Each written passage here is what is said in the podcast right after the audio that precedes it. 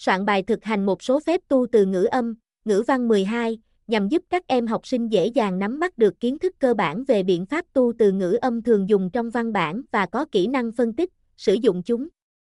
Qua bài viết dưới đây, VUIHOC sẽ hướng dẫn chi tiết trả lời các câu hỏi trong sách giáo khoa qua bài soạn thực hành một số phép tu từ ngữ âm. Mời các em học sinh cùng tham khảo, mục lục bài viết, 1.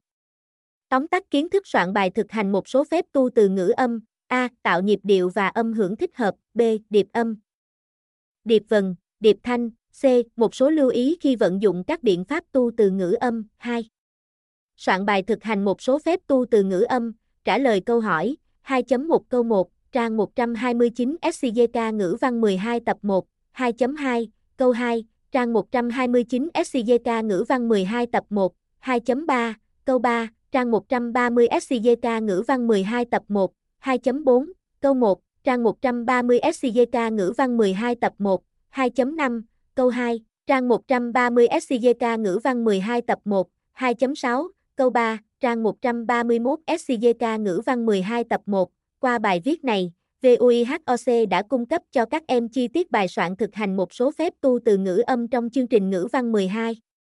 Hy vọng rằng có thể giúp các bạn nắm được những ý chính cũng như trau dồi được nội dung kiến thức mà bài học này đem lại.